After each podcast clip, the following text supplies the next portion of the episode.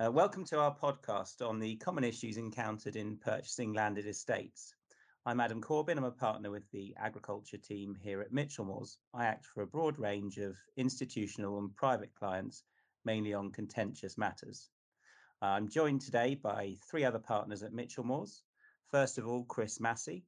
Chris specialises in handling sensitive and complex substantial landed estate, agricultural, country, country house, and high value mm. residential transactions. We're also joined by Jennifer Ridgway. Jennifer acts for individuals and their families in all a- aspects of structuring their private wealth, including advising upon succession issues and tax planning. We're also joined by Ben Sharples. Ben advises upon a broad range of contentious agricultural matters, including landlord and tenant disputes over agricultural and residential property, partnership disputes, real property disputes, and professional negligence connected with these matters. So, Ben, uh, something that we often get approached to advise upon uh, from our side of the uh, fence is the issue of a, a, tenancy of some sort. Could you give us a quick rundown as to the common queries that arise in estate purchases and, and that we cover? Yeah, well, I mean, well, as ever, you want to know what you're buying, and um, if you buy a large chunk of somewhere and find out that it's then subject to a tenancy, you've paid rather more for it than perhaps you should have done. So these are fundamental issues, and as you say, we come across them regularly. I mean, the, the, the big danger areas. I mean, firstly, in the context of rural estates, obviously agricultural tenancies people listening will be aware that um, the critical date here is the 1st of September 1995, um, when FBTs came in. Prior to that, it was the 86 Act, which governed occupation of agricultural land. And really, then, the, the buyer needs to be alert to any occupation that started before that date of the 1st of September 95.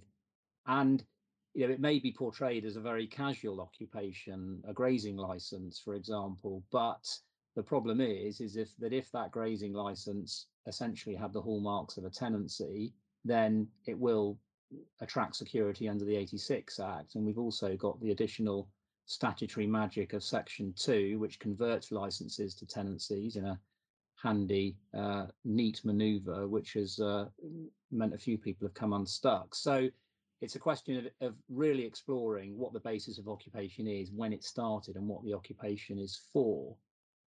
And so that's the that's the big danger, the red flag for agricultural land. But I think there are other spin-offs surrounding that, such as horses, that, that dreaded subject for any number of reasons. But if you've got a situation where, for instance, an FBT, to all intents and purposes, has been granted, for the purposes of an equine operation.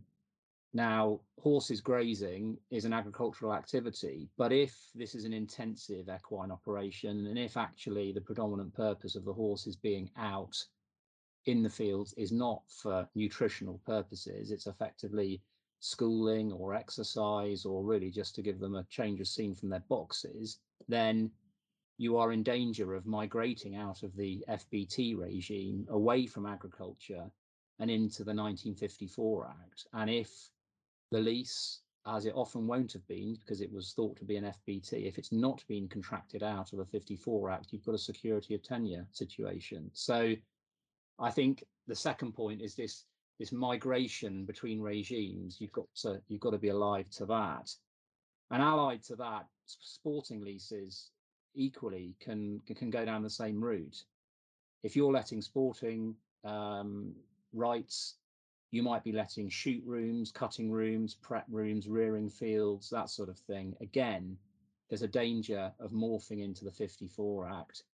And, you know, and even if an occupier just makes a claim under that heading, even if it isn't particularly well founded, it's still a pain, it's still at cost and expense, and it's still uncertainty, um, which is not really where you want to be. So again, it's working out what the basis of occupation is, what actually is happening on the ground as compared to what is said to be happening in the documents that perhaps you might be provided with as part of the usual searches.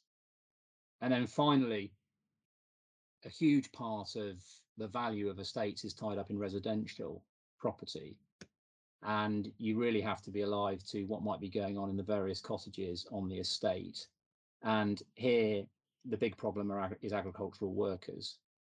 Um, and the relevant date here is 15th of January 89. You need to be looking as to what went on before that date, um, because that's the danger point. The, the, before then, you're looking at the Rent Act 77 or the Rent Agriculture Act 76.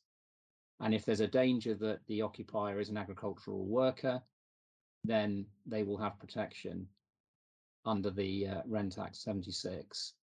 Now, after that date, the, the classic trap is they try to grant a farm worker an assured short hold tenancy and they don't serve the Form 9 notice. And then you end up with an assured agricultural occupancy.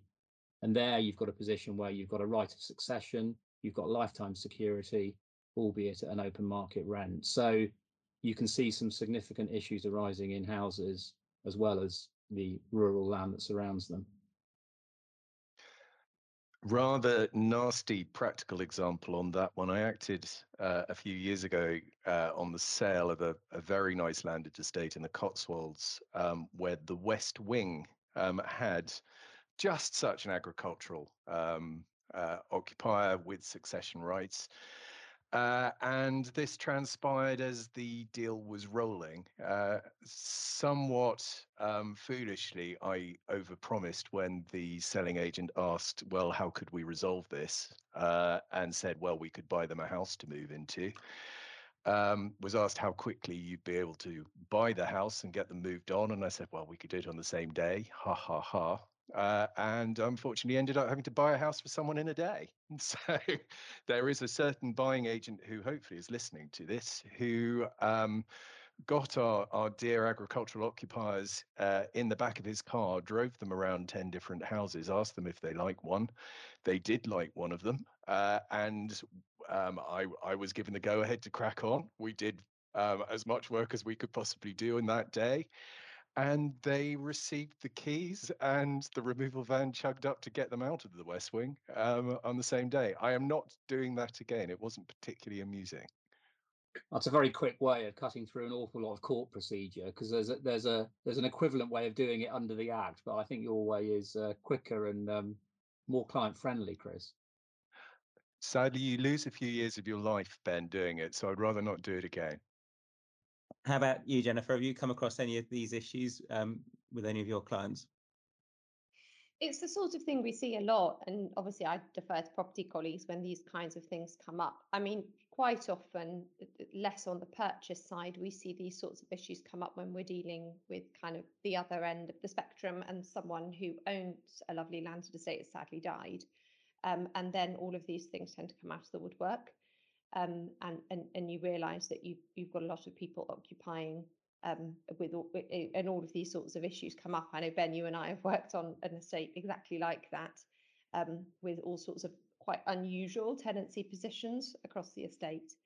Um, so we see it often. We see it often, yes. And I have not, unlike Chris, thankfully, had not had to drive round to buy someone else um, a house in a day but I'd quite like to be the recipient of that. Actually, I think that would be take a lot of stress out of my life if I were just driven around and I got to pick a house to purchase. So I think one point is that quite often the history of these occupations isn't isn't looked at in any detail at all because you can get positions on estates where workers are moved between houses so they may only have appeared to have been in a cottage for a couple of years but they've worked on the estate for years and they've lived in a property before that and and the protection goes with the goes with the person it doesn't go with the property and I think that's a point to remember.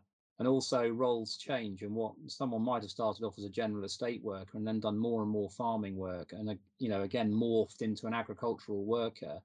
And you know, it doesn't matter what you might have purported to grant them at the start, service occupancy or whatever it might be. You know, you might end up, they might end up acquiring the protection, and then you find yourself with a serious devaluation issue at best. I think what I found really challenging is often in those scenarios, particularly if there's someone who's distantly related, you're not quite sure what sort of a claim they might bring. And you're in that difficult place where you don't want to alert um, somebody that there is the potential for a claim, but you almost want them to assert something so that you know what it is that you're supposed to be dealing with. Um, and I think there's, I can think of a few examples where actually uh, advisors before have prompted uh, an occupier into making a claim that isn't perhaps the best claim that they could have made. But I've been quite relieved that they've pursued that because then we can uh, deal with it and compromise it accordingly. Uh, whereas perhaps if they pursued something else, it would have been more difficult and more expensive to deal with. But it's certainly uh, one of those moments where you just have to sort of take a breath and have a little think about all of the permutations to the chronology of the matter so far. Thank you for listening to our podcast. If you ever have any inquiries which you think that Michelmores could help you with, please contact me on adam.corbin at michelmores.com.